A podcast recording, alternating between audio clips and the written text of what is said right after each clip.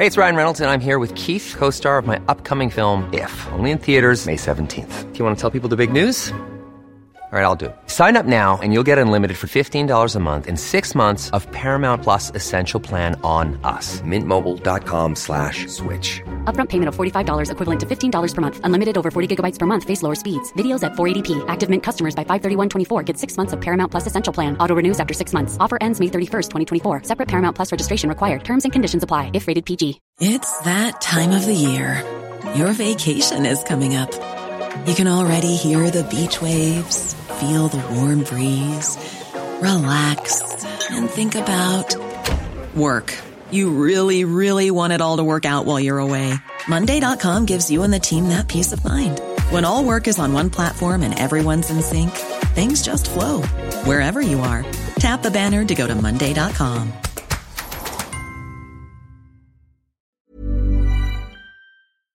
The Late Lunch with Blackstone Motors Drogheda, the Renault Dealer of the Year and most Google reviewed dealership in Ireland. For award winning customer service you can trust, visit us today. Blackstone Motors. Drive with peace of mind. 041 983 1100.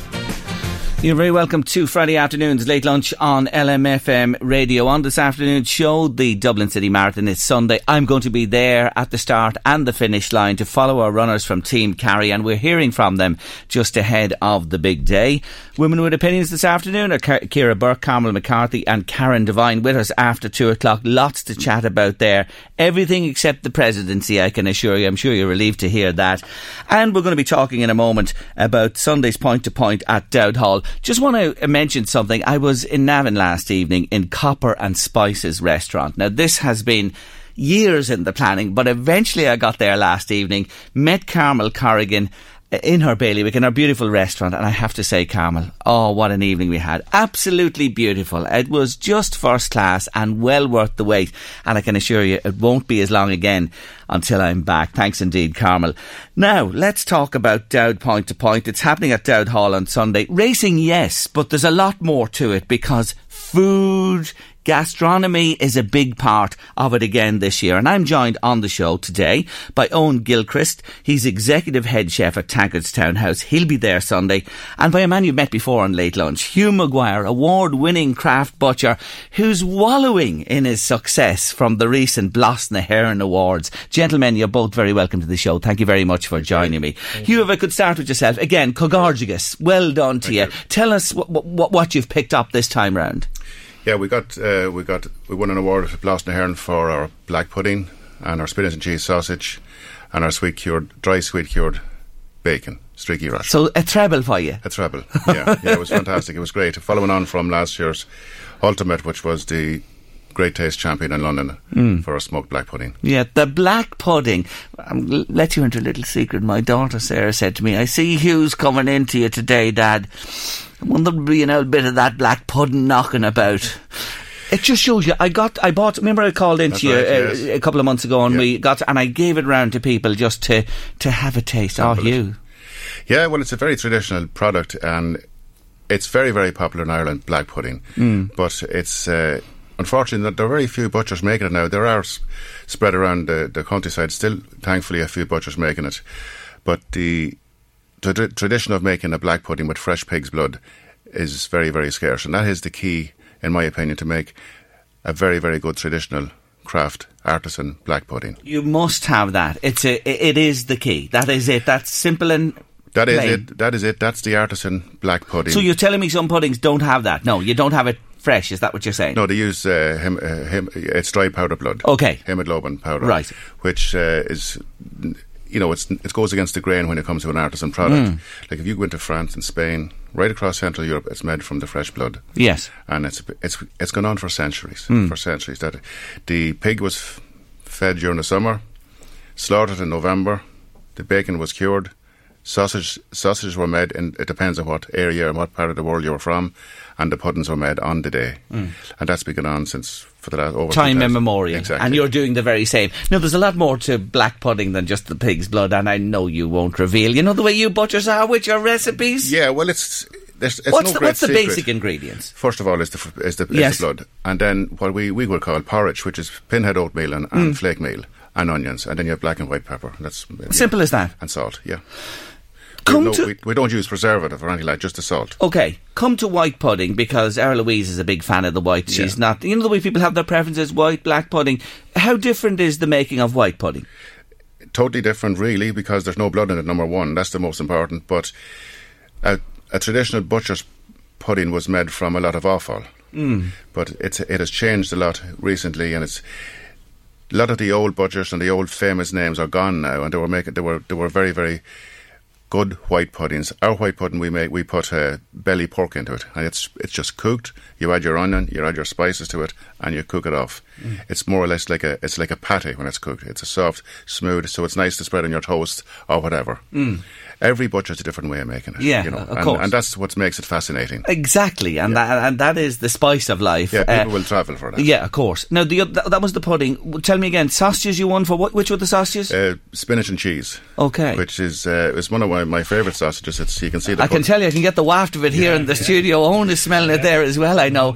I'll have to. I'll have to fumigate the place. No, I mean that in a good way before you leave, because the girls are coming in next. But it's a lovely, lovely. But it's strong, you isn't it? It is. It's strong. It's a good sausage. It's, it's just it's it's pork. It's pork belly minced, and you put your seasoning on. and You have your spinach and Parmigiano cheese. It's quite simple, and garlic. It's very simple sausage to make, and it's it's uh, put into a natural pig casing. And we take into these sausages, you know the way every butcher shop had their breakfast sausage, and it's a pork sausage. And I know you have as well, brilliant ones.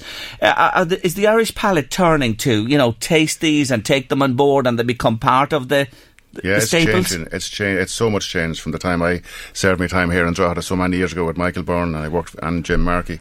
Now there were sausages, Burns sausages in Drogheda were legendary, weren't oh, they? Yeah, every time I come into Drogheda, I think of my young days in West Street with Michael Byrne, and I hope he's listening there, and I hope he's keeping well. Yes. But it was a great shop. It was the traditional butcher shop where you know the cattle were brought in on a Monday and they were slaughtered and brought up on a Tuesday, and the the sausages were made. John Quinn, the famous sausage maker, everyone knew John. At Oh, the you're dropping the names now. There's another man. right. He wouldn't part with that recipe. Oh no, never. He never did. No. It went with him. It went uh, into the grave. Into the grave. He took that recipe with him. He wouldn't give it to anybody. I know that. That is a fact. But they were legendary. So these sausages here, what was the third award for? Tell me. Uh, Pudding sweet, sausages? dry cured sweet, uh, sweet dry cured uh, streaky rasher, Okay. which is bacon, belly pork, salted with brown sugar, Hmm. and then it's left there for about two weeks. And then you hang it up and you smoke it.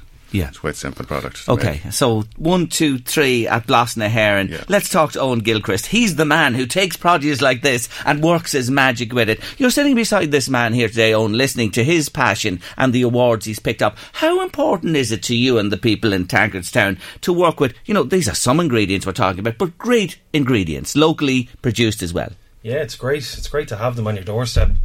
Um, I'm using uh, violet potato from um, a local supplier, Ballymakenny Yeah, Farm. Yeah, Maria Flynn. Maria. Yeah. Yes. So she's dropping them over to me today. Okay. So I'm gonna. It's it's just a nice product to have. It's different. Mm. Um, it's great to have. I'm gonna sous vide it. A bit of duck fat, thyme, Yeah, bit of butter, yeah. Maybe for it. So um, yeah, it's great to have them. So, so, so that potato. You see, Hugh, he's talking about the black pudding, and I'm looking at the running order for this uh, point to point in Dowth Hall, and you say you're going to be preparing scallops with black pudding. That's right. Tell yeah. me that. What way do you combine that? How does that work?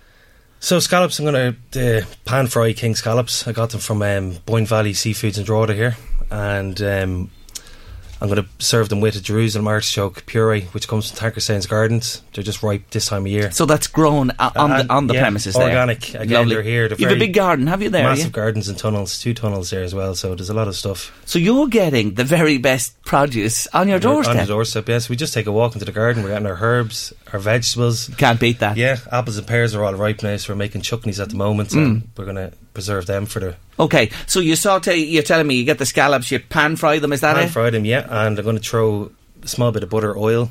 I'm going to finish them with walnuts and freshly chopped chives with the artichoke puree, and then the black pudding, which I'm going to use. Hugh's. Use, yeah. I'm going to break it down and um, with a small bit of jus, Yes. and then going to quenelle it. So it'll be only a small piece to go with it, Yeah.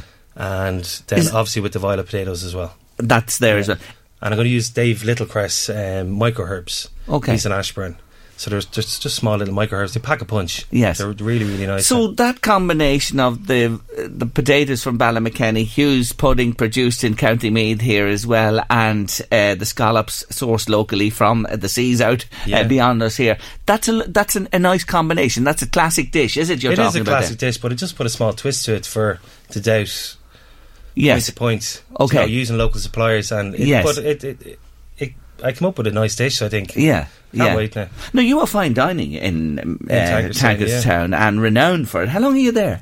Five years in Tankardstown. Oh my God! So you're part of the furniture there Part at this the stage. this stage, yeah. but you know, when you, you're taking fine dining to a field in County Meath, uh, how do you think that's going to work? It's going to be interesting, Isn't it? yeah, I, I'm just I thinking that myself. You know what I mean? It's going to be a little bit different, isn't it? Yeah. So I just wanted to have produce a dish that people could taste. Yes. Do you know they come up and they can have a taste of it after? I'm going to do two portions. Um, we're doing a panna cotta, um, a coffee panna cotta, um, Ariosa. They're in Ashbourne. They have a shop in Drogheda as well. Mm. That's So right. We're going to uh, infuse that into the panna cotta. Do a chocolate nest on top of it. Um, yeah, it's going to be nice. Brandy snaps and uh, fresh sauce on glaze. Oh my God! Mm. That's very nice. Hugh. Hugh, you're, you're you're smiling broadly there. Oh, yeah, that it's a- tickles that tickles your fancy, does yeah. it? Yeah, it's, it's amazing that you know the recipes you can use and work with with black pudding. Patrick Kibo was using the, the smoked black pudding with uh, a saddle of rabbit, which is a boned boned saddle of rabbit stuffed with smoked black pudding, mm.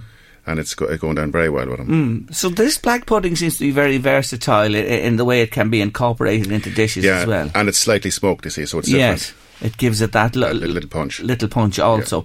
So is that in on with you uh, at the, the point to point? Is Well, that it's what you're doing? Chris, yeah, that's my pastry chef now in Tankardstown.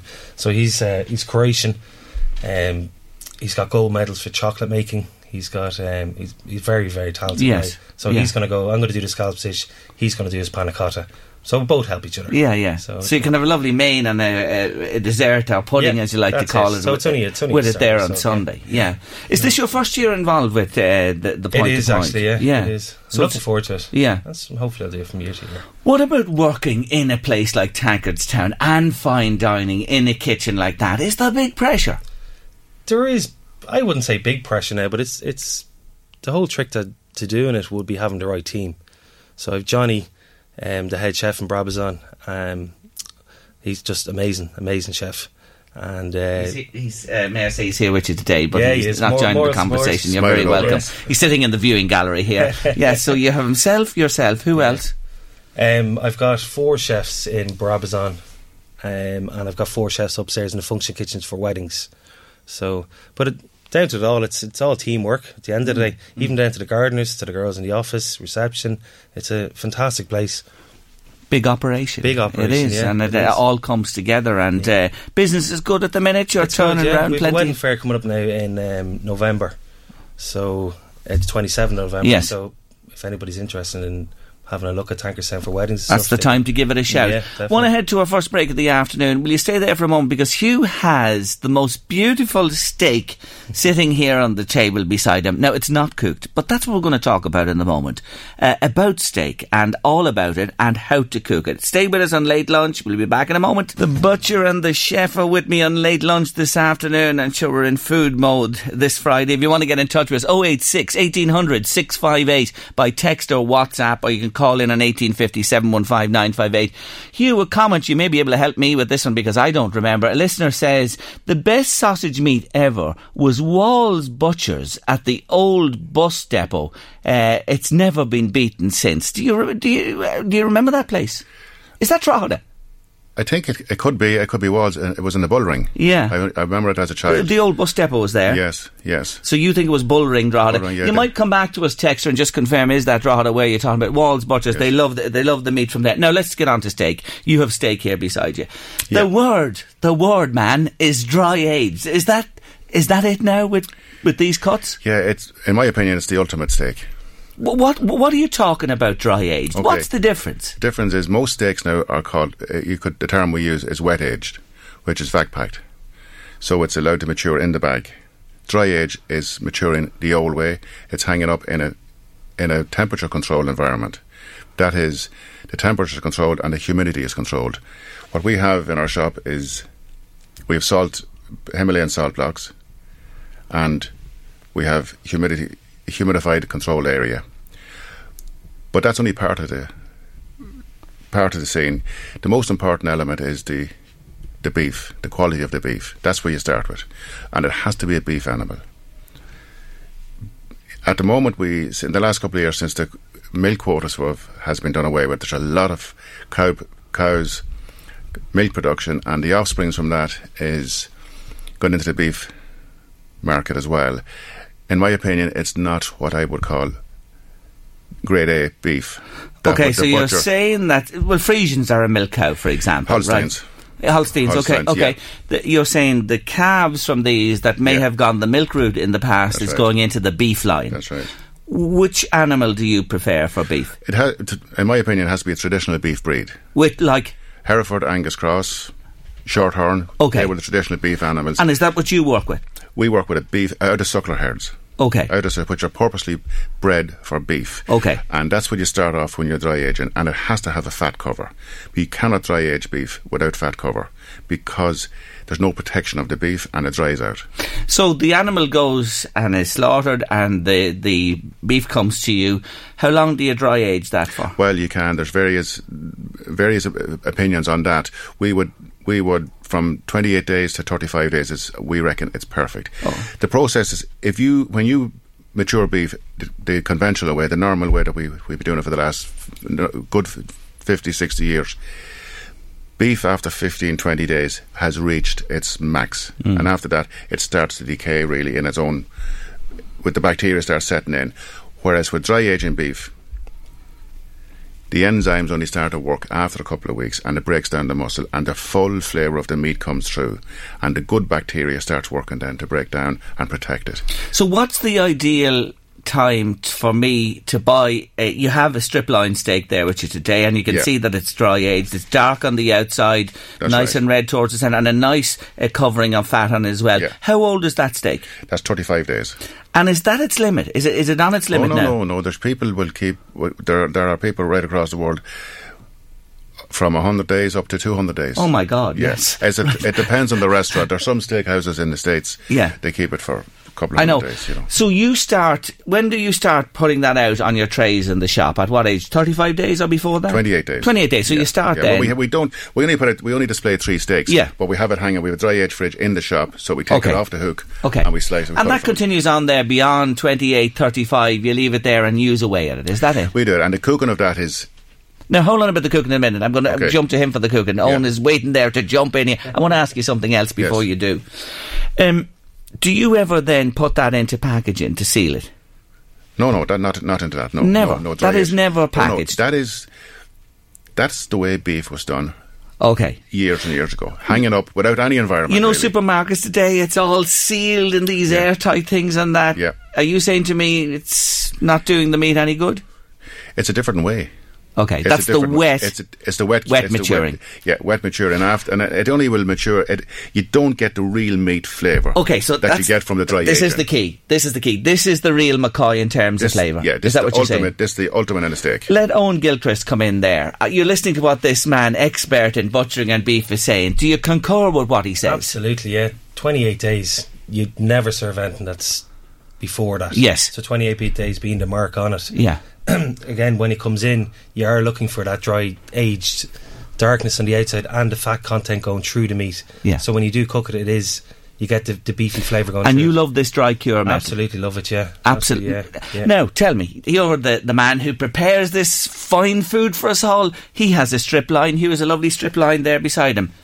Onto the pan. Eh, tell me what I do. Yeah, onto the pan. Again, what he's done, it's gone to room temperature, which is the best thing. Taking it straight from the fridge and putting it onto a pan can, you know, mess with the temperatures. So what you do is you take it out, you leave it, bring it up to room temperature, get your pan really nice and hot, a light bit of oil on it, and then straight onto the pan. Just tiny. Or, or would you? I know some people. Tell me this. You're the expert. What do I know? Would you rub a little oil maybe on the steak itself and then put it on a dry hot pan? How would that work? Either either. Either, so you would, either you. Would, you could normally I'd season steak after you could. Yes. Okay. So- okay. So don't season beforehand. No, no. Okay. If I want that done rare, how many minutes on each side? Uh, again, on your pan, you know, you could be looking three, four minutes on each side. On each you'll, side. You'll know by the colour of it. Okay. So normally what you use, is you only seal it on a pan and you finish it in an oven. Yeah. Do you know? So Okay. you can add now with his steak there. I wouldn't add rosemary or garlic or anything to No it. need. No need. But like do you know, on a, a different good steak, you could throw a bulb of garlic, some Okay. rosemary, in with it. Three to four minutes on each side on a high heat pan, high heat pan. Yeah, and sure it's that is rare done then Yeah. at that stage. There's a trick actually with your finger. If you use your index finger and your thumb, so if you touch it, you feel rare with your first. Yes. Medium rare. Yes. Medium well and Yes, well I see that. then. That little ball in the inside of your thumb there, as you yeah. move your thumb from the little finger across. And That's so on the little finger. It's what? That's It's well done. Well done. Yeah, so the second a well finger is medium, Medium well. and the third one, That's yeah. yeah. So rare.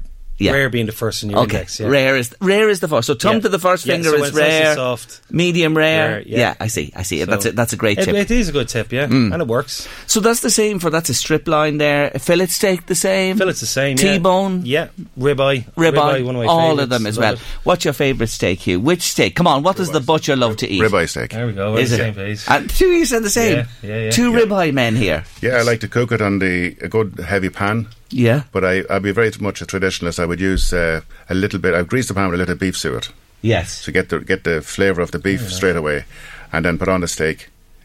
I would, if I wanted to. I- Do you know why I'm laughing? Sorry. I, am sorry. I'm not laughing at you. I'm laughing at a message to come in here. Finish what? You, no, I'll read the message if in a minute. my- like if you if you want to, if somebody wants a steak medium rare, you, Yeah. ne- you nearly want to cook it rare because when you take it off the pan, it, it increases four or five degrees yes. after it's cooked. Like when it's, it cooks within itself. Let Yeah. it rest. Yeah. Yeah. Let it rest. So let it rest Yeah, there as. Let well. it rest, yeah, Very important.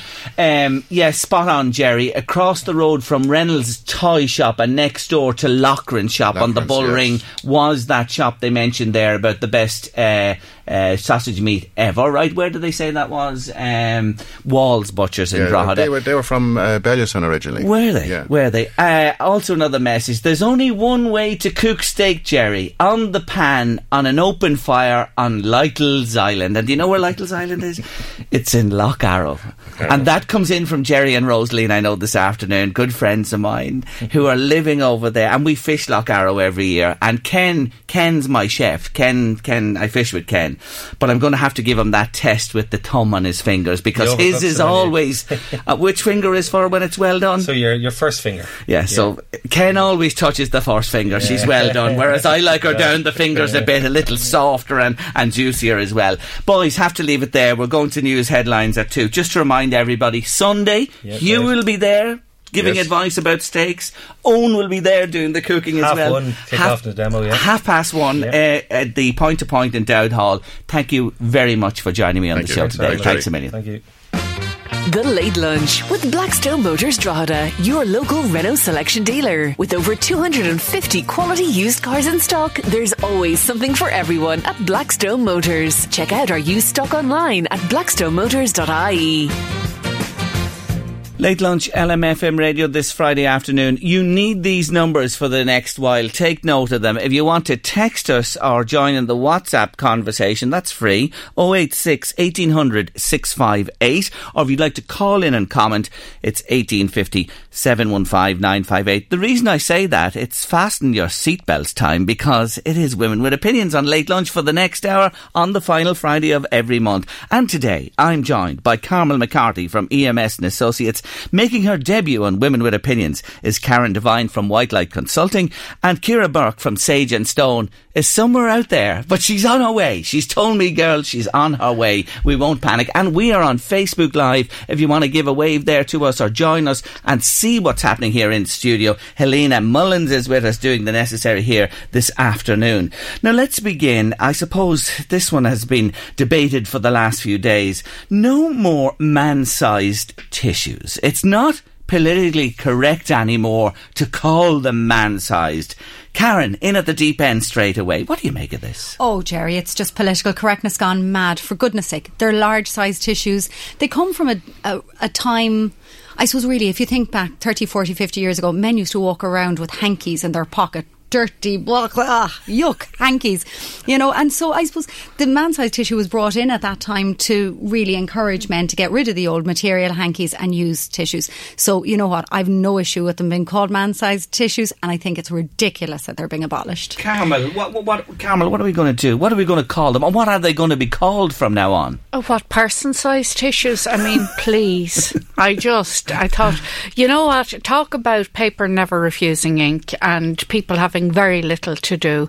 I agree with Karen. Like I remember years ago as a child seeing these fellas taking out handkerchiefs and you're going, oh my God, you could actually, you know, bring that into a lab and you can imagine the amount of bacteria that'd be sitting in it.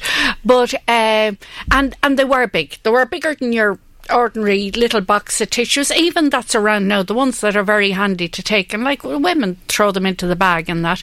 So yeah, I mean, so what if they're called man-sized tissues? I just think we have we've got to go back to the drawing board when it comes to common sense. Yes, and I think I'd say here, here to that Absolutely. one as well.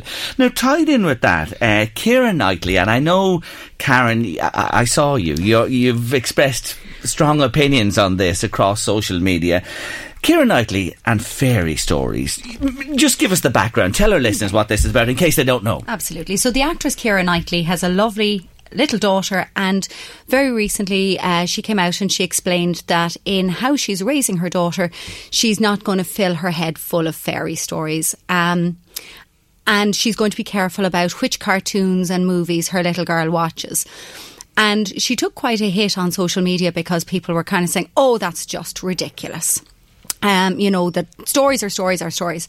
But I genuinely think that these things matter. I think that what we tell children when they're very young is part of how they grow up. It's part of their formation. And this really came home to me. I was watching um, Channel 4's programme The Secret Life of Five Year Olds, which I always find absolutely hilarious, especially as somebody who doesn't have children. You know, watching other people's children is very entertaining.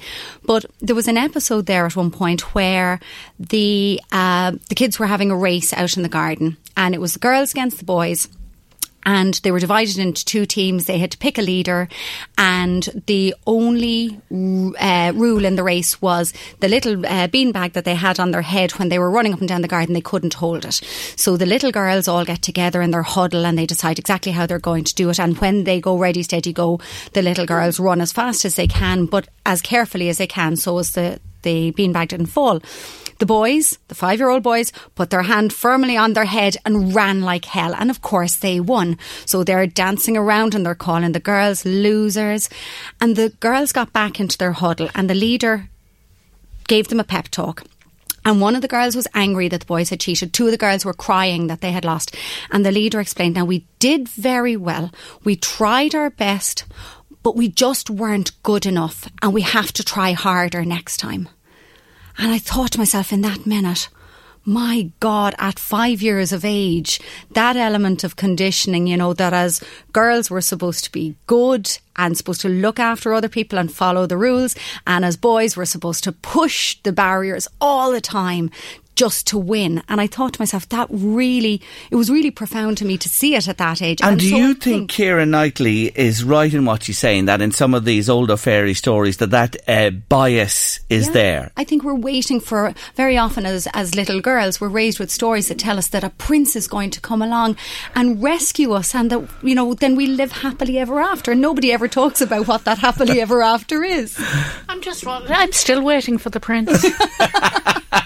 and you, you know mean, what? You mean he's not going to come along? And he never mentioned the You're not looking across this desk today. oh, well, no, you are. You are a come nice on. in shining armour, Jerry. Now, to be fair, I, I jest, I jest. But uh, yeah, I I see where the conditioning starts from a very young age, and but I think from Keira's point of view, I I respect what she's doing, but you know, put yourself in a situation where you've got a mother, maybe a working mother, kind of racing in from work, picking up kids from a creche and that, and saying, listen, guys, while I get the dinner ready, get in there and watch a bit of TV. Mm. And there could be the, the, the fairy stories or whatever, or the make believes, or, uh, and, you know, that's the way it is. And perhaps we should condition them a little bit more to try and decipher through the crap I think that's more important rather than saying, now this is all you can do, because then we're doing a little bit of helicopter parenting and that will go right into adulthood. Give them the resources to decide for themselves. Kira Burke, good to see you. What about this? Keira Knightley, you know the story. Yeah, I know the story. Yeah, I absolutely love Cinderella. Do I you? have to say, I went, went through all Cinderella, Beauty and the Beast. I had the whole box set, like of, um, you know, girl meets boy, boy, girl falls in love, prince comes along. I mean, that's what it was all about for my childhood, and and indeed for my four girls. They're all waiting for um, their Prince Charming to come along. It's so funny. They all, and it is conditioned, but it's just the way I just. I mean, I never even thought about it. I mean, I wasn't very one of these mothers who was like, "Oh no, no, she, you know, I'm feminist and I'm not going to be, you know, conditioning my children." But um, it's amazing how all girls are looking for the white wedding, the say yes to the dress, the whole shebang. They all want it. Uh, it's amazing. But is that nurture versus nature? Is it is it a bit of both? Is it you know like all they talk about is I mean they haven't found a man yet, but all they talk about is oh yeah, now, th- I've decided now that's my wedding dress. I have the frill. I'm going to go for the lace bodice. Blah blah. Like they have the whole day mapped out, and it's incidental actually whether there's Sure, a in man or today's world, they might need a man. You oh, know, Very Well, that's you know life that's is, it. do You know. He only gets invited to the wedding, yeah, let's face it. You know, When I worked in the hotel business, we had a, a lady at one point who had a date booked for the wedding, and in the intervening period, there was three different grooms came in as part of the sh- as part of the planning for the wedding. In the in the three years.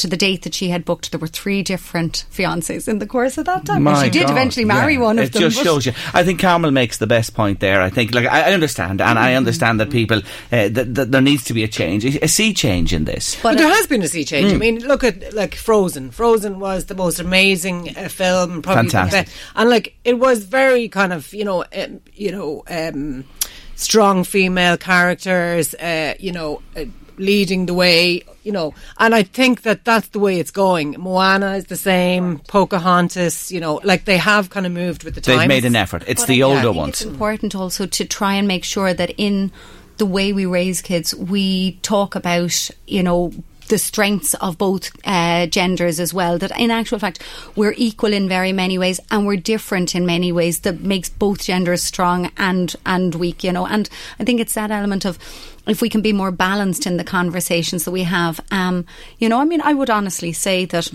the stories that I grew up with did colour my view of what what my role was when I grew up. You know, Yes. I was waiting for that knight in shining armour, and I'm one. I'm lucky. I have a wonderful husband, and You he found him. is the knight in shining armour. Yes. but it doesn't mean that he brings out the bins without being asked.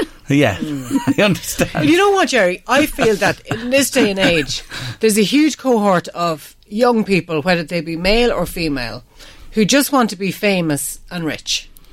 They don't know what how they're going to get there. They don't know whether they want to be um, a singer, a dancer, an actor, or is it are they going to be the best nurse in the world to be rich?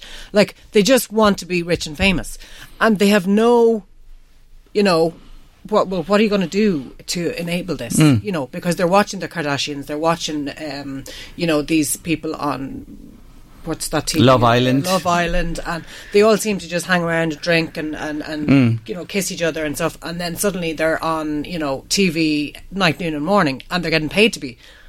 Like, what is that all about? Mm. That I think there's a whole sea change of where children think that that is and it, uh, sorry, it is a way of life for a lot of people, but it's only a percentage. But the normal jobs are just so unfashionable. Yeah, mm. absolutely. Mm. Let's head to our first break with Women with Opinions. If you want to join in, we have lots more to get into. What constitutes being unfaithful? Unfaithful. What about the clocks going back? Your Halloween memories, all to come this afternoon with Kira, Carmel, and Karen on late lunch. Women with opinions this Friday afternoon, and you hear them in the background there. They're having their opinions whether they're on or off air. Kira Burke, Carmel McCarthy, and Karen Devine are with me this afternoon.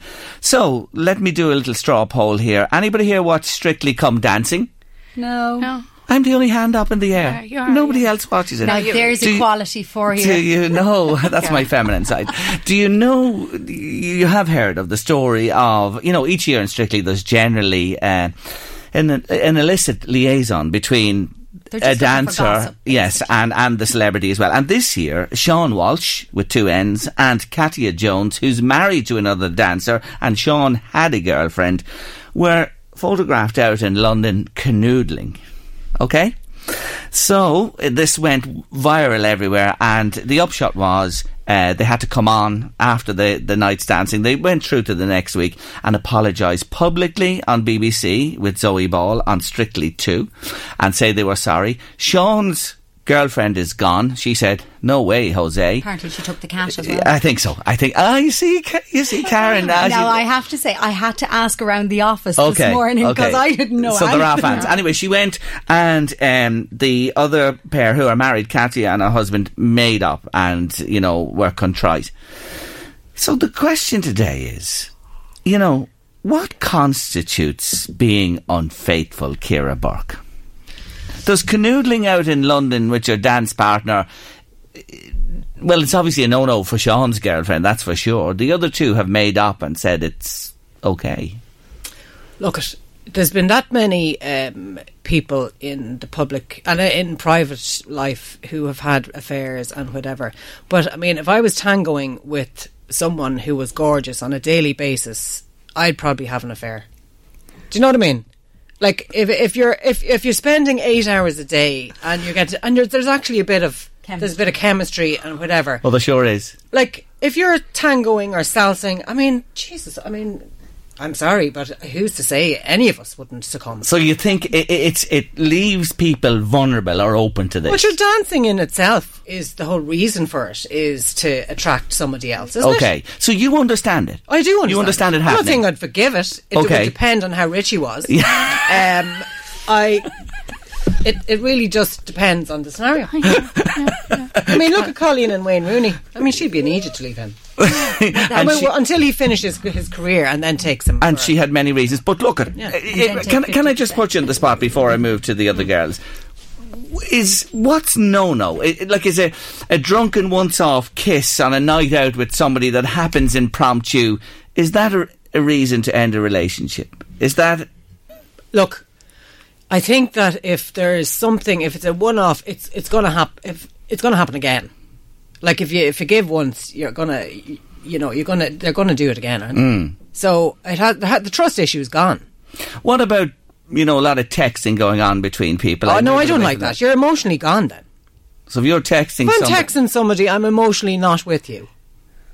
Do you know what I mean? Like if I'm texting a lad and we're having great fun and you know flirty texts, blah blah blah. even though nothing yeah, happens sorry, physically, mentally you're there. that's out for you as well. Out for me. That would be a deal breaker. Absolutely. So texting, Unless you're saying, you know, did you get that email? You know, like unless it's that type of texting. You know, I'm not saying, you know, oh, you look great tonight. You look, you know, fantastic in that, whatever. But hello, no, that's you gone already. out You're not. the door. Yes. it's, it's zero tolerance. well, I with you. just don't think that you're. I think you're like you're mentally not with your partner if you're texting somebody else. Carmel, Carmel. Yeah, can I'm, I- lis- I'm listening with interest to what Kira's saying, and I would uh, agree with her. I think the emotional infidelity to me would be worse than the physical infidelity. Now, work that one out. Yeah, I'm agreeing with you. Uh, because somebody could be very stupid you know once in their lives and okay there may be for- uh, forgiveness there. Like canoodling I, I uh, depends on how much canoodling was going on. But like that you could get swept away with someone's bank balance and their good looks. It, it could be quite uh, easily done. But I do think yeah, I do think that that it would be the um, the emotional bit, and to feel that you know someone was gone behind my back and having this emotional connection with someone, as opposed to doing something stupid on a once off. Now, mind you, like. He'd never live it down if he did something stupid on a once off. would you bring it up again? Oh, it'd probably come up in a row. Of course Yeah. it would. I'm I'm human, you Yes. know. Um, But you could forgive a once-off drunken, you know, you probably tryst could. with somebody. Could you? y- I, uh, I probably could.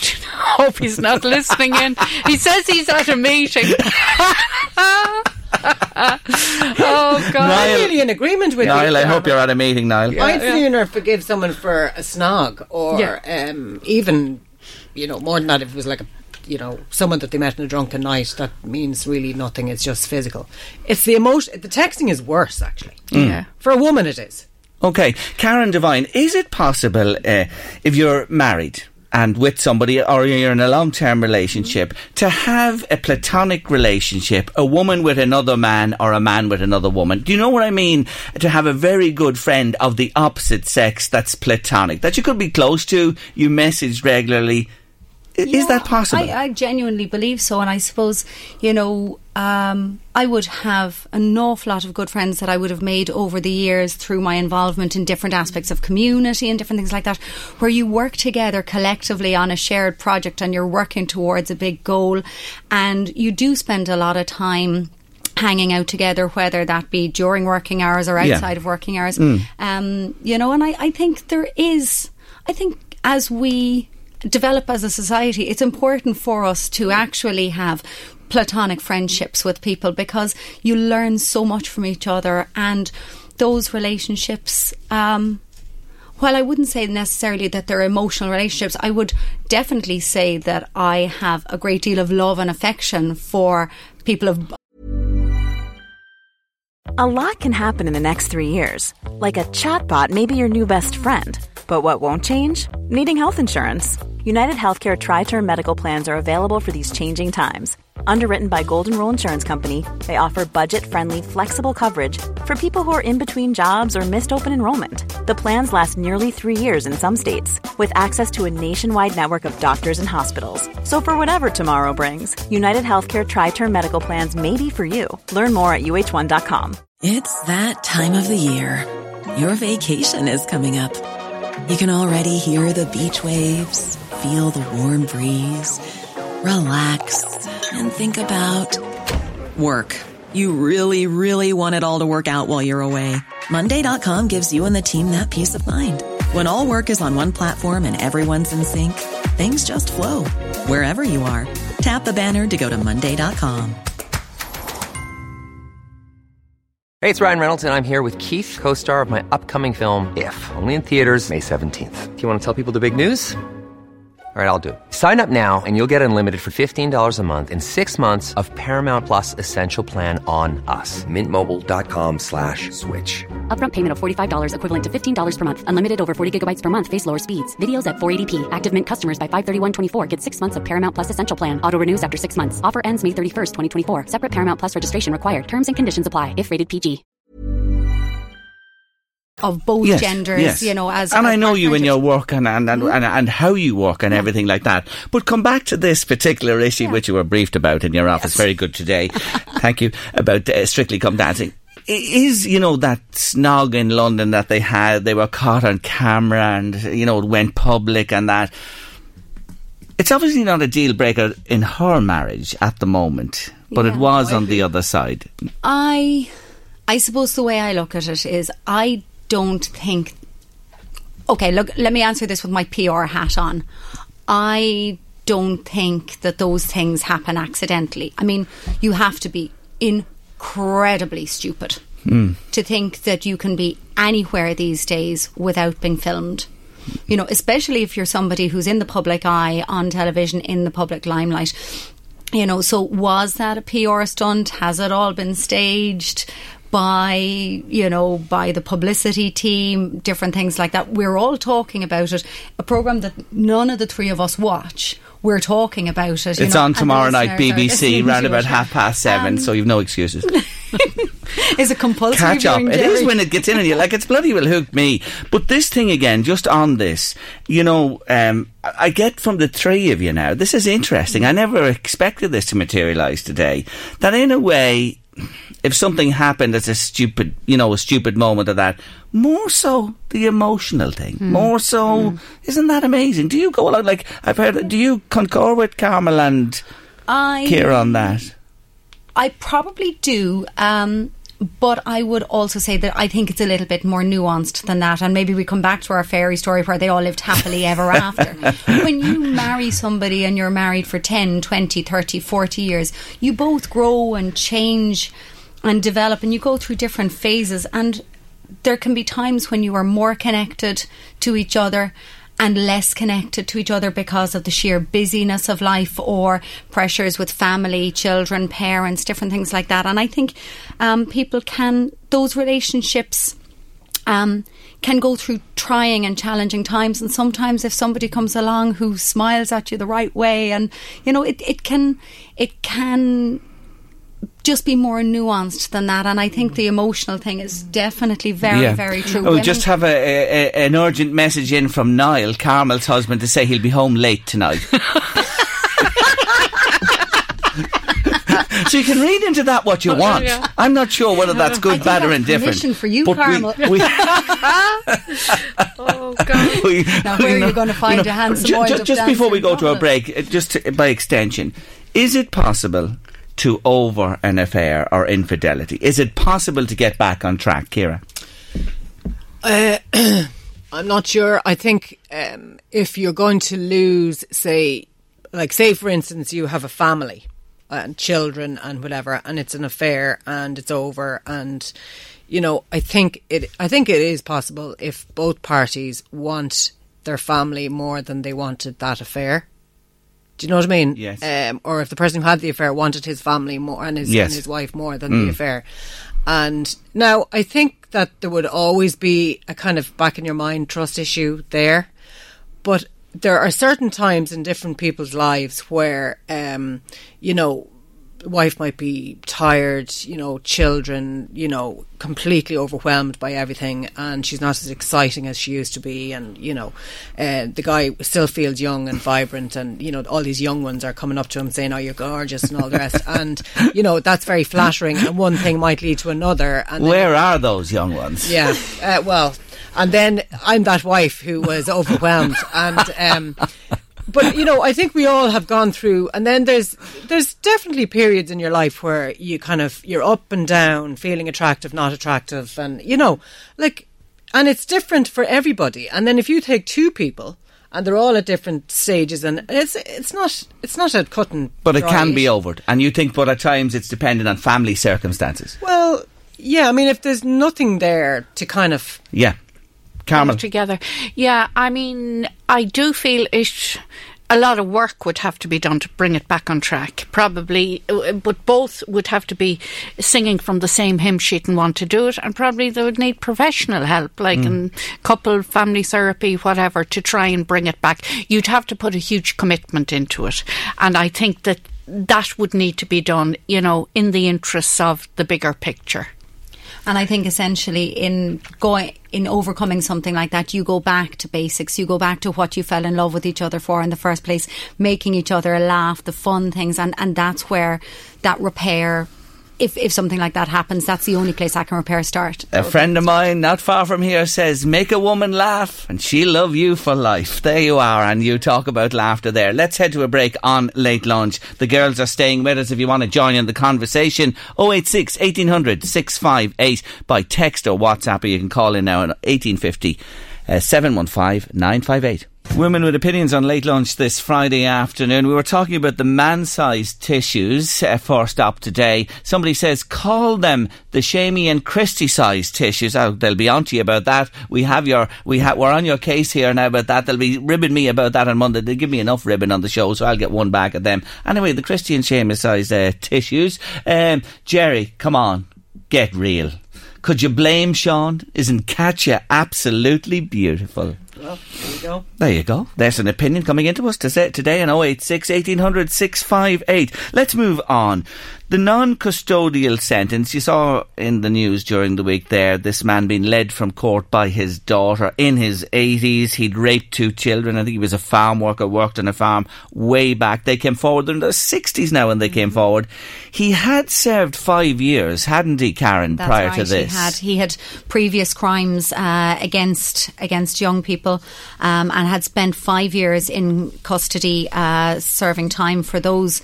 Um, but I think it was just. it was so horrific to hear the details of this case. Um, to know that the children were within their own family environment. Yes. That he was somebody who was trusted by their family to be Yes. around them, um, and he was so sinister in how he threatened them. Um, you he know, threatened to kill the one of the to girl, wasn't it? girl And bury her bury body. her bones. Do And- you? He got an eight-year suspended sentence. Should he have done more time? This is the question.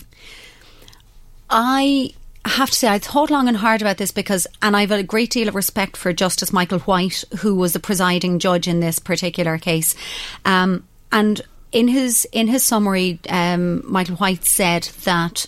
Um, the purpose of the court is not to exact revenge on the individual, it's to protect society into the future. And as I read about the medical details of this man, I mean, he is absolutely housebound. He uh, is barely able to walk. He's on oxygen. He's he's in he's He's in Yeah. the final stages of his life, really. You're saying, Correct. Yes. Um, So you'd go along with it. Do you think it was okay? No, I. It's not necessarily that I think it's okay, but um, I. If I'm, I could be completely callous about this and say, I don't think it's worth taxpayers' money to actually Put him in prison. him. Kieran. I, I agree. I, I think prison would be uh, would be a lot more punishment for him to be out of prison, to be honest, because prison, you know, he is protected from society. Uh, outside prison, he would he, he's probably getting a lot of abuse now from society. He's doing his his prison outside. He doesn't need to be in prison. Okay. Yeah, like my initial reaction was if you've done the crime, you do the time. But then when I read more into it, I felt, yeah, waste of taxpayers' money. Let him let him do his his purgatory here or his hell.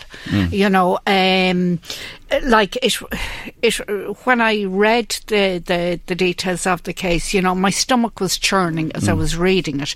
Uh, I'm not sure locking the likes of him up is going to make any difference now. Like he he. Ca- he he has to be supervised at all times. The only thing is that's putting a huge onus on other people. Yes. you know to supervise him. I think he's estranged from his own children Yeah. as Mm. well. You know, I mean, I, I don't know that there's an awful lot of callers to that house per se. Yes. But I would say that the element of restorative justice is really important. You know, you look at the, the brother and sister who came forward in their 60s. This must have been incredibly difficult, Mm. incredibly painful to go through all of those details, to go through the legal process. But that matters. Being able to have the truth of what happened to you aired and, you know, when you think about it, like as, as children, we all we all rail against injustice. She took that, and that's not fair. But actually, as adults, we're all the same. We need to feel that sense of fair play and Yes. that sense that somebody who has done wrong is called out And and, this- can't walk this guy around has with their been. head Yeah. held high. It's, it's such a pity, though, that they had to wait, that they Waited. waited until Uh, so long. But even society wasn't allowing people to do this. Yes, of now. course, of course, we it know was that. a shameful act. It was a shame for them as well as for him. You know, you don't know how they felt all Hmm. these years. Carol, let me come back to you. The Girl on the Train is the name of a book, but what about the girl on the tram in Dublin this week who uh, got compensation of half a million euro? You know, you're familiar yeah. with the story? Yeah, yeah, yeah. It was uh, because she was what do they call it? Skating, Is it Tram tram, surfing. Tram yeah, surfing. or something surfing, like yeah. that. Hanging on to the tram, for, uh, for want of another term. Um, okay, she the the the judge lauded her for uh, being so honest, but I'm sorry. The, the the there's a bit of me saying the legal people saw Veolia Transport as having big, deep pockets, mm. and they said, "Let's go for it." And they went for it, and they got the the money for her. Now she's after becoming a mother in the last two weeks, so I presume that helped her case and all the rest. That because she's been brain damage. Now we don't know what level of brain damage it was as a result of this, and she needs to rear this child. I can just imagine the nuances of the case. Um, what message is it sending out to other 13 year olds who can't behave themselves. It's uh, basically go and do what you want and then sue the pants off Mm. people. We do have to say, that obviously, the court accepted, and we want to clarify Oh, yes, this, that yeah. she is brain damaged, and there's no doubt I, about that. I agree with you, but uh, like we haven't been privy to what level Yes, of brain I understand damage. that. But uh, having said that, you know, it's I'm sorry, it's the floodgates could open here, and Mm. that's what bothers me. It bothers me when I see like. Uh, legal people what appears to be them going after the companies with the deep pockets because if it was some other situation if it was uh, you know, Acme uh, decorating supplies down the road and they were hanging off the back of his van. Well, sorry, poor old Acme doesn't have the money, so there's no point in you going after okay, them, you think that's know? a factor in it? I think she would give all that money back to go through it again and not sue. Uh, I think that the legal profession have because she's getting so much abuse now. And she will get abused for the rest of her life. And I think that that solicitor that took on her case is scum of the earth, in my opinion. and the legal, I, I, I this is my, this is Yeah, my that is opinion. view, but I have to say that that solicitor is a reputable man. He is a good business. He took it on in good care. faith, and he prosecuted it. We want to say that and make clear that that is the case. I know this you, is this is my problem. Yes. and it's my problem with the whole judicial system in this country is getting cases like this and payouts. We pay out ten times more than Yeah. any case Well, in the UK I don't for a think anyone similar will disagree with you there, Kieran. That, that, that in general is the case, but we just can't take a specific person and just uh, crucify them over Not it. I wanna naming say- anybody. I understand, but you know, he's known and his name has been in the public domain and he took it on, and I want to say that in good faith. Karen. this is probably the single biggest issue that just makes me crazy. You look at it and you say, where does personal responsibility come into this?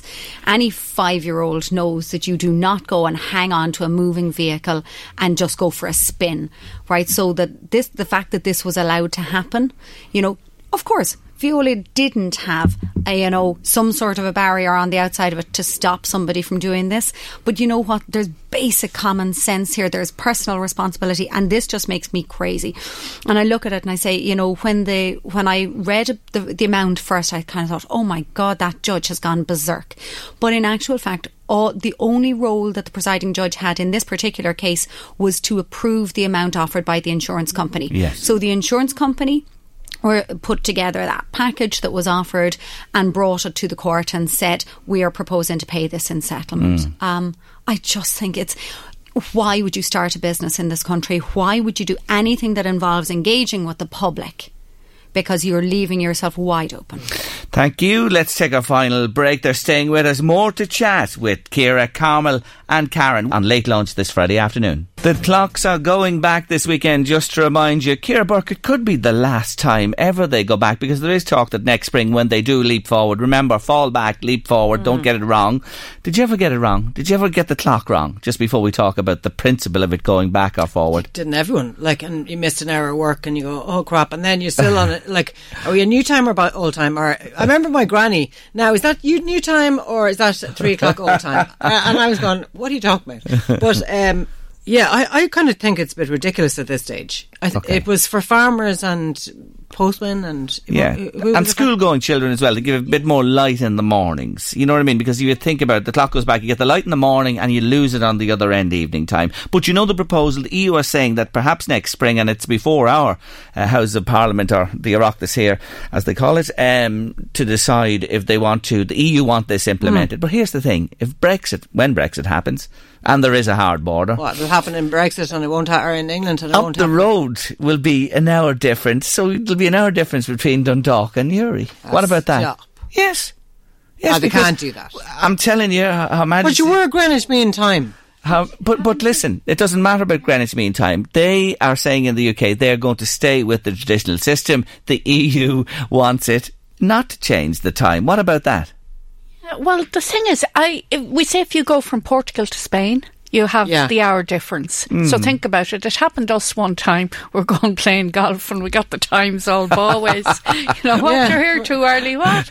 Oh yeah, because we're going from Spain into Portugal. Yes, there is a change yeah, there. Yeah. So we'd have to get used to it. But having said that, it would be a bit strange, you know, on such Yeah. a small. Are you in favour of the it, now when it goes forward next spring to summertime? It's called. It's staying like that for the year. In favour? Yeah, I am. What about yourself, Karen? Yes. Absolutely, I have to say I really struggle with the hour change. I Okay. just my body clock gets thrown out. Okay, so completely. uh, when this Brexit happens, it's going to be interesting with the hour difference. Let's talk about Halloween today and yesterday. W- w- do you love? What, what What do you think about Halloween? I suppose now I'm probably kind of a bit of a Grinch at this stage uh, Okay. because I've been through children and now She'll be some. Grinch, Niall, if you're not home, as you said on that message. Go ahead, go on. um, uh, like my, my kids were br- uh, brought up in the the black sack era, you know, Yes. so they they to make all sorts out of the black sack. Um, I just find now it's again we're getting more contrived and that, and you know, you're saying, "Oh, what are you?" Sure, I know you're a witch, you know, but you have to play the game with the kids. Like we didn't even have black sacks back in our day. I remember going out one time uh, dressed up, and I'm the youngest of six, four brothers. They decided to dress me up. They'd put. Uh, one of them, an old pair of brownish trousers belonged to him and a jacket. And then, wait for it, I had got a motorbike helmet put on my head and then a transistor radio hung around my front. And I said, What am I? You're an astronaut. I'll tell you, you're the type of girl they want on Strictly. There'll be no. There'll be no dilly dallying then Oh, if you're no dressed up like that there, for sure. yeah, yeah. Karen, Halloween. Do you love the modern? Ha- You know, trick or treat is something that's of the modern era in Ireland. Yeah, I have to say I'm not mad about Halloween. I, I you know, in general terms, I think there's an awful lot of bad behaviour associated with it, all bonfires and burning stuff and all that kind of thing. I loved, I did love it as a child, and I Hmm. loved. Um, we used to do a quick trick or treat around, only with neighbours, not with anybody that you didn't know. But it was always then back to the kitchen for games, and we did apple bobbing, and you know all those kind of just silly, Simple things. innocent things. And I just loved that bit. I really Okay, did. back to the future for Karen. What about you? Well, I mean, the, um, I'd be having a bonfire and it'd be a great way of getting rid of all the, the junk for the year, but uh, legally. But anyway, um, going back to Halloween. Environmentalists hear that. Hold No, on a but- minute. no, but- Hold on a minute. You have that place out beside you out there that does it right. What do you call it? Endeavour. Endeavour. Yeah. Send your stuff in there and they look after it. Don't be lighting them illegal fires out I in know, I'm having a party as well. your neck of the woods. But anyway, uh, I'm just my kids, my younger kids prefer Halloween than Christmas. Can you believe Really? that? Do they? They're at that. It's getting to that point in in society Yeah. that for a lot of kids, not particularly mine, but for a lot of kids, they prefer Halloween to Christmas. Isn't that incredible? Mm, Now, it's that's just worrying. A survey of especially boys do they and like about it? just love the scariness and the dressing up and the bangers and the the pizzazz. Mm. That's what they love. Wow. And do they go trick or treating? Your crowd? Yeah, yeah. They well, go. I mean, the the older ones are kind of you know beyond but that. Beyond that, but the the the well, the youngest one. I mean, she's been talking about her outfit. She went in her outfit today to school, and Yes. she's been talking about it for a month or six weeks. Did you her- trick or treat yourself when you were young? Yes. Loved it. Like you were trick or treating to people who were like, "Huh." Yeah. You know, like nobody really got an apple or nuts or you know. Now you can't give nuts because someone has a. You sing? We used to go round singing at the doors. We had to work for our apples and fruit. And Mm. you might get an odd little penny or something like that, or threepence or something when we went But you're, here's a funny one. Well, not a funny one, very serious one. Uh, a friend of ours was at Farmaphobia last night, you know, in Causey, and uh, with the school.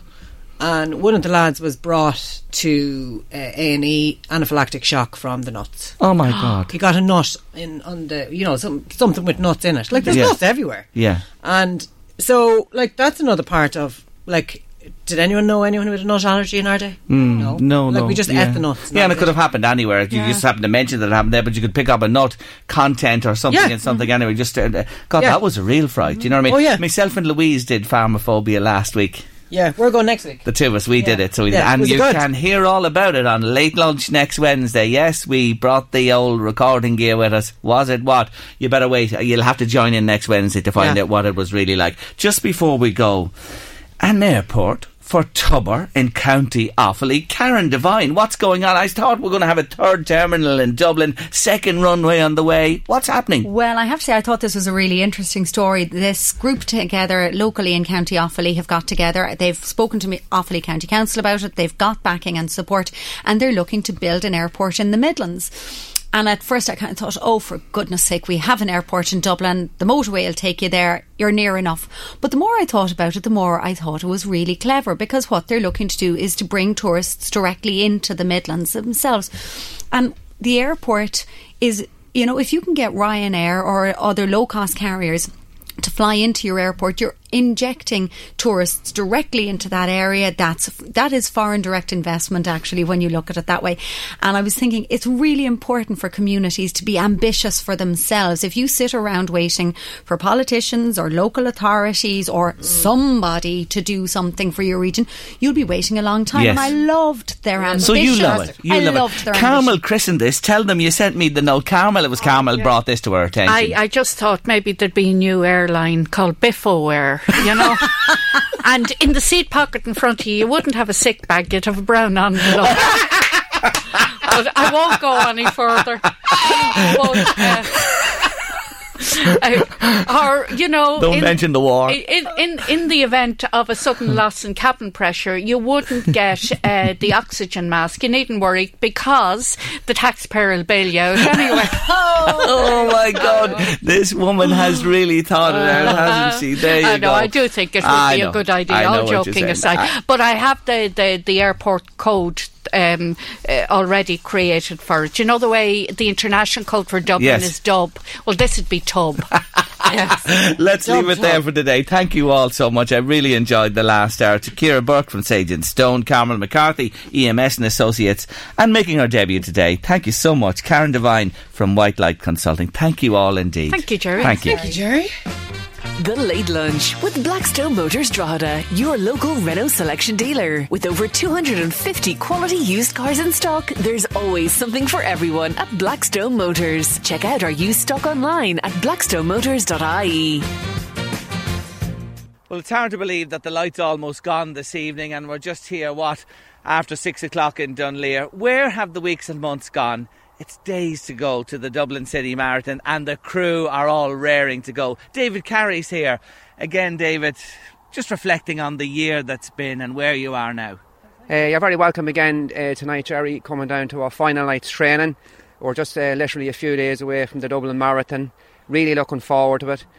Hard to believe how the weeks have flown by. This is week 22 of a 22 week training plan, and it's been a phenomenal 22 weeks.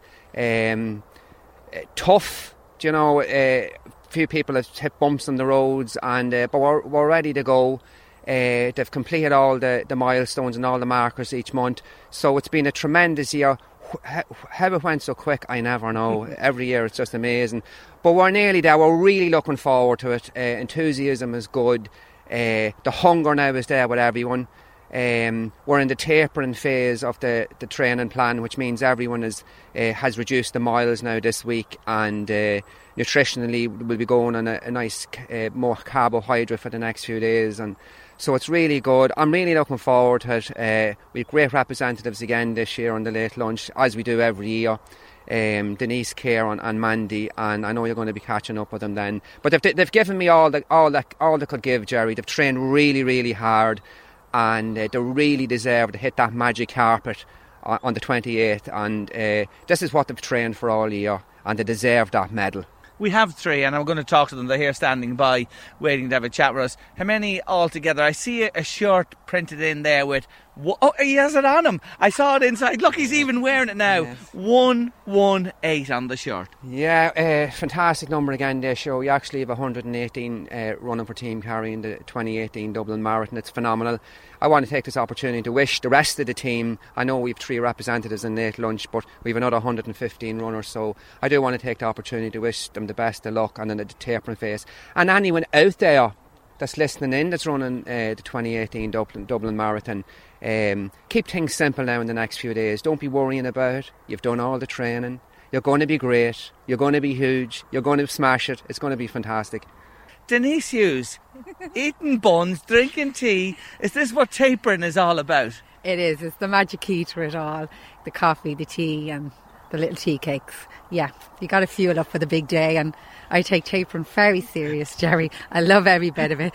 The slow miles, the few miles, and relaxing and yeah, carbon up, best part of the marathon. You're all set to go. The excitement, you can feel it here this evening, just days away from this start line. And for you this year, this is extra special, isn't it?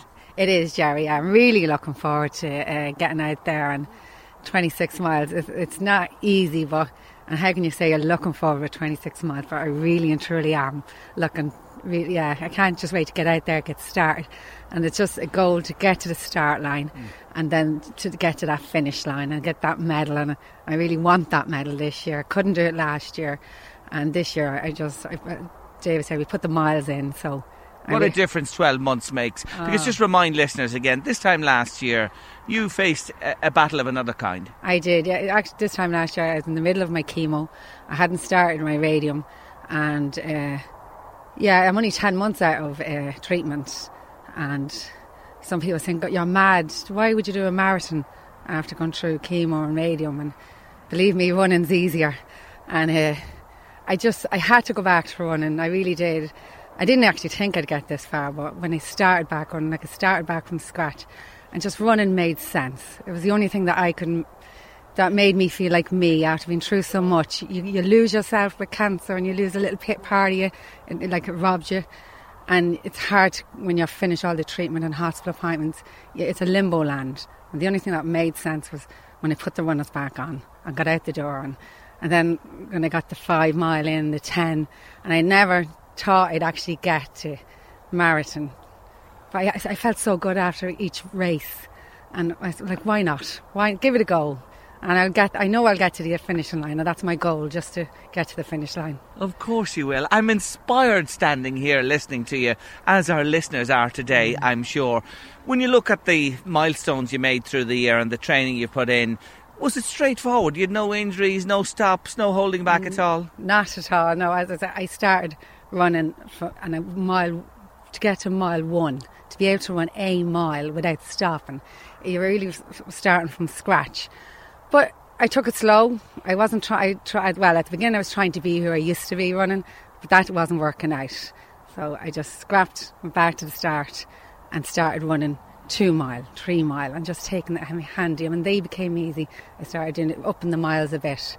But injuries, it's just like aches and pains everyone would get. But thank God, nothing serious happened along the way. Denise, you're just a star, and I'm looking forward to being with you yeah. on Sunday at the marathon as well, and to meet you. I want to meet you at yeah, that oh, finish you're line. To meet me. You're I to meet certainly me. am.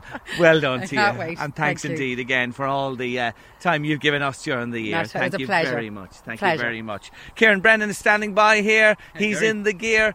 Are you planning to do anything this evening? Or? Oh, I'll probably do. I'll probably do a few miles just. But as I say, we're, we're in the happy, happy, just uh, very tapered down at this stage, Jerry. You know. Uh, all the long runs are done uh, and whatever and I suppose looking forward to the last big long run of the year uh, and and uh, the magic carpet and, and bringing home Countess Markievicz at the end which is which is very important you know. Which is so important to you and again tell us the story about you and Yeah, this year's look, medal. Uh, I was one of the uh, part of a team that came up with the proposal uh, that was taken on by Dublin Marathon to uh, for the medal this year, which was to put Countess Markievicz on it to mark the 100th anniversary of uh, of women getting the vote and whatever. So so it means something that like you know they had a small part in it, Jerry. So looking forward to as I say to, to, to getting that medal, and so hopefully everything will go well in the day. But I'm looking forward to it. Looking forward to looking forward to getting onto the magic carpet, as I say.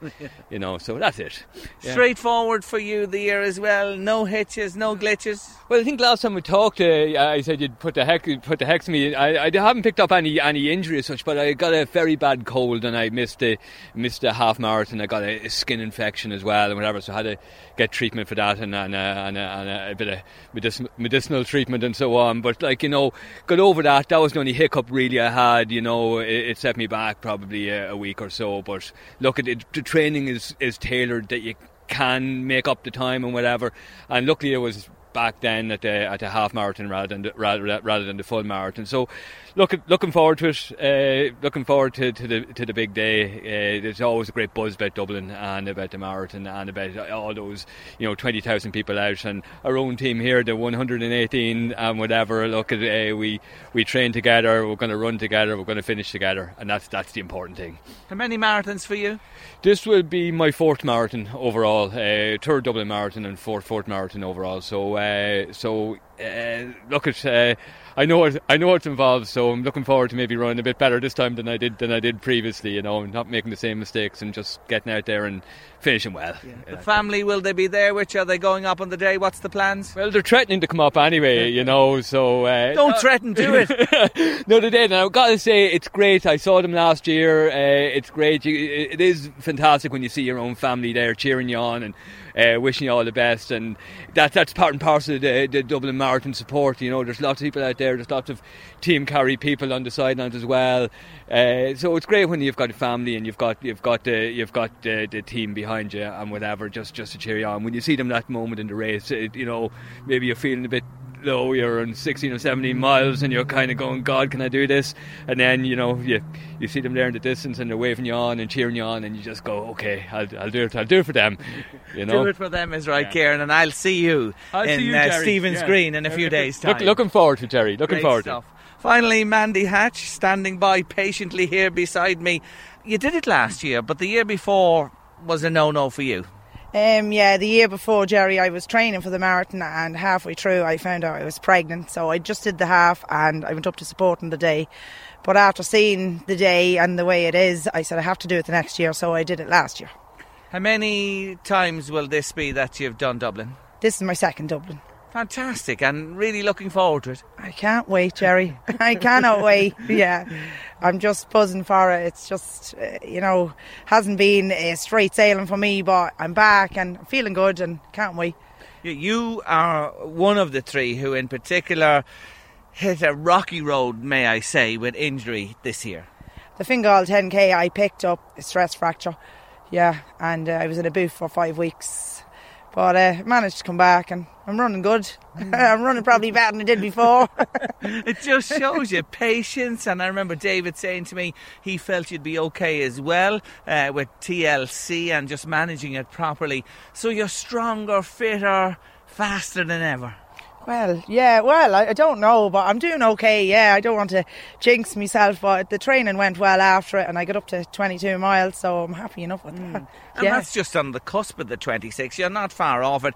And that you did it last year must stand to you as well. Oh, definitely. Well, yeah, you, you know, like, um, you know, you can do it. I think if you did one once, uh, you know, you have that in your head that you're capable of doing it again. And it's a lot of, you know, a lot of it's in your mind, you know, your head plays games with you when you're going through it. But you have to just be strong and know you can do it. They say when you do one marathon, you've completed something very special in your life. But has it always been your ambition to reinforce that in Dublin, especially, and do a second one there? Oh, yeah. When I did Dublin last year, as soon as I finished, I said, I'm doing it next year. And I'll do it next year again if I oh, can. My God, she's ahead of herself already. She's looking to 2019. This team carry all the people involved, David and Aileen at the head there, and the camaraderie that happens here every week. It's something really special, isn't it? Oh God, yeah. Team carries like a family. Like I've some of the best friends now out of it. We like we're always together. I probably have as much pictures of them on my phone as I have of my children. So it goes to show you. They So, are yeah, your children. yeah, Yeah, yeah, definitely. yeah, it's yeah. a great group and mm. It's great to be part of. Yeah, it sure is. Anyway, all set for Sunday, revving, raring to go, and uh, we'll see you as well when you finish those 26 miles plus. Oh, you'll see me and hear me, Jerry, coming over that line, definitely. I'm looking forward to it. Anyway, good luck to you and well done during the year. You've had a, a lot to overcome with the injury, but here you are on the cusp of Dublin Marathon number two. Thanks, Mandy. Thank you very much, Jerry. David, just back to you for the final word. Marathon week, it is Sunday, and uh, here you go again. Year number? Yeah, this is year number nine, and uh, next year it'll be year ten, and it will be a final year. Uh, we've done ten years, and uh, we'll be taking a break then. On- Only one percent of the world's population get to do a marathon, Jerry. So it's a very, very unique and rare thing, and um, they're raising funds for charity, this team as well, uh, particularly the Gary Kelly Cancer Support Centre in, in Drogheda and many other charities as well. So that, that, that helps his motivation. Uh, really looking forward. I know the support, uh, the, the late lunch marathon runners has been fantastic. Mandy's got uh, great support from her husband Justin and our seven sons.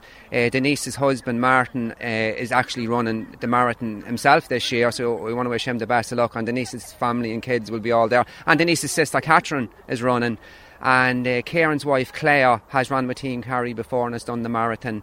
So, I mean, that's the and, and, and his kids as well. You know what I mean? Great supporters of their family and their mums and their dads, and that's what they need at this stage. You know, we've only a few days to go before the marathon. We're hoping for a good day, and we're all looking to see you, Jerry Kelly, on the magic carpet, the 28th of October, 2018, uh, with our precious medals that we deserve.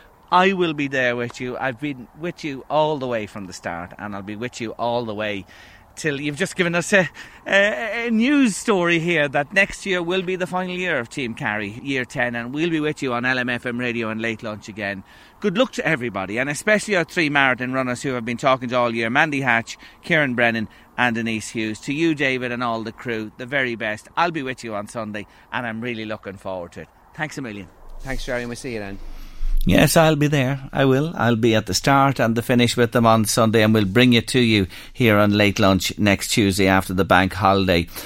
Do share your photographs of your children in their Halloween costumes with us on LMFM radio. Yes, our Facebook page. Uh, share them with us there, LMFM, and we'll show the world your children and the wonderful outfits. Naomi from Dundalk, haven't you a cracking outfit? I'm just looking at it here. It's brilliant serial killer, C E R E A L, and the cereal boxes involved in the outfit as well. I love it. That's uh, Kelly O'Brien. Her mum sent that one to us. So share them with us and we'll share them with the world. We love to see your Halloween outfits here on LMFM radio. Anyway, that's almost our lot on the show again for this week. A big, big thank you to all our guests who joined us Monday to Friday, to our regulars who contributed the show uh, each month through the year. Thanks a million to those, and especially to you, our listeners, who join us every day from half one to half past three. Thank you so much for your company each afternoon. And do remember, if you have a story or a guest, get in touch with us. We want to hear from you, and we'll bring it to the airwaves here. I promise you. Late lunch at lmfm.ie is the email address, or info at lmfm.ie gets us as well. So if you have someone that you think might make a good guest for the show, or you have a story, always get in touch with us on the number 1850 715 958 if you want to call in. Heading into the bank holiday weekend, weather looking good but cool. I'm heading to the marathon as you heard there on Sunday, and again I want to say good luck to everybody who's running the marathon. All the Team Carry members, 118 of them, what a turnout it is again this year, are featured runners, and to all the other runners from the northeast and beyond who are heading to Dublin for this huge event on Sunday. It's extra special. Good luck to you. Enjoy. If you're doing your first or your tenth, I'm sure it's going to be very special to you and your family and friends will be there willing you on as well. Have a lovely, safe weekend. Take care of yourselves. And a big thank you again to my producers, Louise Walsh and Sinead Brazel, who helped me put the show together every day. Thanks a million, ladies. Couldn't do it without you. But for myself, Jerry Kelly, have a safe and a happy bank holiday. And do come back and join us for a brand new week of late lunch from Tuesday at half one. See you then. The Late Lunch with Blackstone Motors Drogheda, your local Renault selection dealer. With over 250 quality used cars in stock, there's always something for everyone at Blackstone Motors. Check out our used stock online at blackstonemotors.ie. Hi, I'm Daniel, founder of Pretty Litter. Did you know cats tend to hide symptoms of sickness and pain? I learned this the hard way after losing my cat, Gingy. So I created Pretty Litter, a health monitoring litter that helps detect early signs of illness by changing colors, saving you money and potentially your cat's life. Pretty Litter is veterinarian developed, and it's the easiest way to keep tabs on your fur baby's health right at home. Go to prettylitter.com and use code ACAST for 20% off your first order and a free cat toy. Terms and conditions apply. See site for details. When you make decisions for your company, you look for the no brainers. And if you have a lot of mailing to do, stamps.com is the ultimate no brainer. It streamlines your processes to make your business more efficient, which makes you less busy. Mail checks, invoices, legal documents, and everything you need to keep your business running with stamps.com. Seamlessly connect with every major marketplace and shopping cart. Schedule package pickups and see your cheapest and fastest shipping options from different carriers. With rates up to 89% off USPS and UPS rates. And with the Stamps.com mobile app, you can take care of mailing and shipping wherever you are. Make the same no-brainer decision as over 1 million other businesses with Stamps.com. Sign up with Code PROGRAM for a four-week trial, plus free postage and a free digital scale. No long-term commitments or contracts. That's Stamps.com. Code PROGRAM.